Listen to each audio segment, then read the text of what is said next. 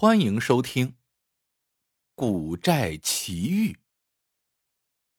丁先生做古玩这一行已近二十年了，他既是一位成功的商人，同时呢，又是一位极富社会责任感的慈善家。最近，西北山区一座希望小学举行落成典礼，他作为捐助人受到校方的邀请。邀请人还说，当地山区有一古寨，路远山高，人迹罕至，可能留存着不少的古董。这话引起了丁先生的极大兴趣，于是他欣然前往。学校落成典礼结束之后，丁先生在一位向导的带领下，迫不及待的朝着古寨进发了。车子在弯弯曲曲的盘山路上开了三个多小时，这还不算，跳下车来。两人呢，又走了三十多里的崎岖山路，但即便如此艰难，丁先生的兴致也丝毫未减。他一进入寨中，便四处查看起来。古寨只有几十户人家，刚通电不久，寨民大多是沾亲带故的，关系融洽而紧密。不过，令丁先生失望的是，古寨虽然历史悠久，但百姓家中。却少见有收藏价值的古董，只在寨子深处的一户人家那里发现了一个清晚期的瓷碗。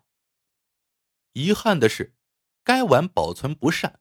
丁先生粗略的估算了一下，大概也就一千块的样子。然而，一千块的报价还是令这户人家喜出望外，至少男主人和他母亲是异常兴奋的，唯独小媳妇脸色阴沉。看起来对这个价钱非常的不满意，并且一再要求丁先生加价。丁先生只好苦口婆心的解释道：“这种瓷碗本来就不属稀有，碗口呢又有破损，给你一千块已经是友情价了。我自个儿呢还得倒贴来这儿的油钱呢。”没想到这小媳妇毫不领情，只见她眉毛一挑，傲慢的说。去你的友情价！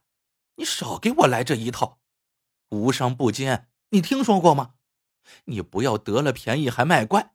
我跟你说，老娘这儿可不好使。这小媳妇的粗暴无礼，着实令丁先生吃惊不小，向导的脸色也变得很不好看。人家丁先生是为当地教育慷慨解囊的大善人，是远道而来的贵客。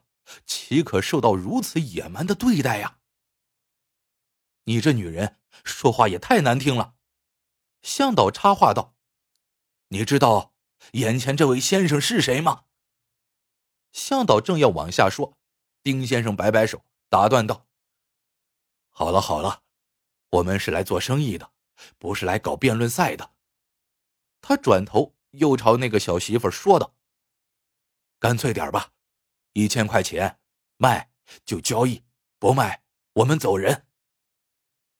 赶紧卖给他吧，一个破碗留着干嘛呀？小媳妇的老公急了，在后面喊了起来。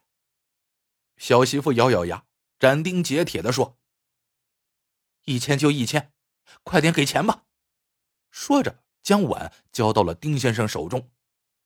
丁先生接过碗，又端详了一番。便从包里数出一千块钱，递给小媳妇，说：“你数数吧。”小媳妇一张一张的将钱点清之后，转过身来到了一个高高的立柜前，抽出两百块钱放在其中一个抽屉里。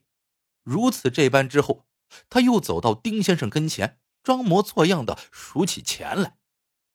丁先生和向导正要转身离去，小媳妇却在背后故作惊讶的大喊。哎你这钱数目不对呀，怎么只有八百块？丁先生有些莫名其妙，他转过身说：“怎么可能？刚才你可是当着面点清的。点清什么？你自己数数，看看是不是八百块。”小媳妇横眉怒目，完全是一副得理不饶人的样子。我就说无商不奸吧，像我们这样的穷人家，你也好意思来骗？你这嘴脸可真够厚的！丁先生还没开口，向导已经被彻底激怒了。只听他扯开嗓门，大声说道：“你知道他是谁吗？他是我们政府请来的慈善家，县里的希望小学就是他出资建立的。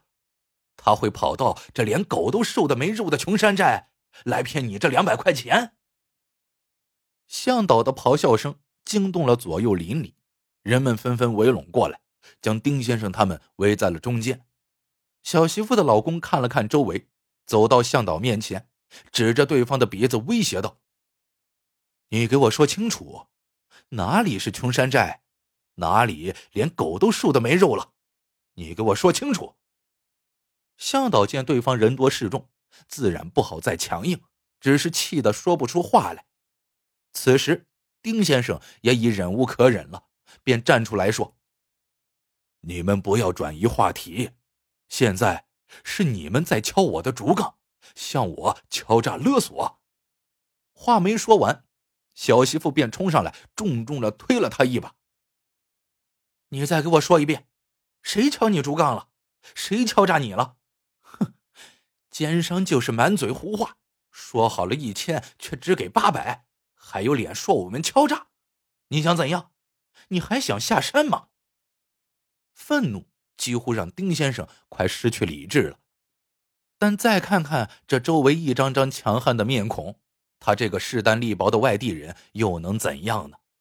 他松开了已经捏紧的拳头，只是从嘴角边冷冷的挤出一句话：“我做生意二十年，没见过你这么不要脸的女人。”但没令他想到的是，这话刚一出口，小媳妇就甩手给了他一巴掌。丁先生正想还手，小媳妇的老公和旁边的几个人便同时上来了，一下子就将丁先生和向导给控制住了。哼，你还想还手？你还想还手？小媳妇一边骂，一边又接连给了丁先生好几个嘴巴子。这样还不过瘾，最后又伸出他长满长指甲的手指，狠狠的往丁先生的脸上抓。鲜血顺着几道深深的抓痕从丁先生的脸上流下，向导终于忍不住破口大骂，自然也挨了小媳妇儿的一顿毒打。滚！别再让老娘见到你们两个，否则见一次打一次，给我记清楚了。骂完了，也打完了，小媳妇儿已是气喘吁吁，她朝老公使了个眼色。逼迫丁先生又交了两百块钱，这才将丁先生和向导放行。此时的丁先生又累又饿，伤痕累累，但这些远没有无端受辱更令人气愤。走在曲折坎坷的山道上，丁先生是越想越气，满腔的怒火一再上涌。他咬牙切齿的冲着山谷大叫了几声，举起手将那个瓷碗。狠狠的摔碎在脚下。丁先生，向导愤愤不平的建议道：“这事儿绝对不能就这样算了，我们这就去报警。您是政府的贵客，政府一定会重视的。”丁先生当然也是无法咽下这口气的，两人当即向当地的派出所走去。派出所的领导听了丁先生的遭遇，十分重视，当下。便安排人手前去古寨抓人。当看到一个个高大威严的警察的时候，小媳妇不知是否因为害怕，表情始终是怪怪的，又想哭又想笑。而她的老公也嚣张不起来了。他们分别被押上了两辆警车。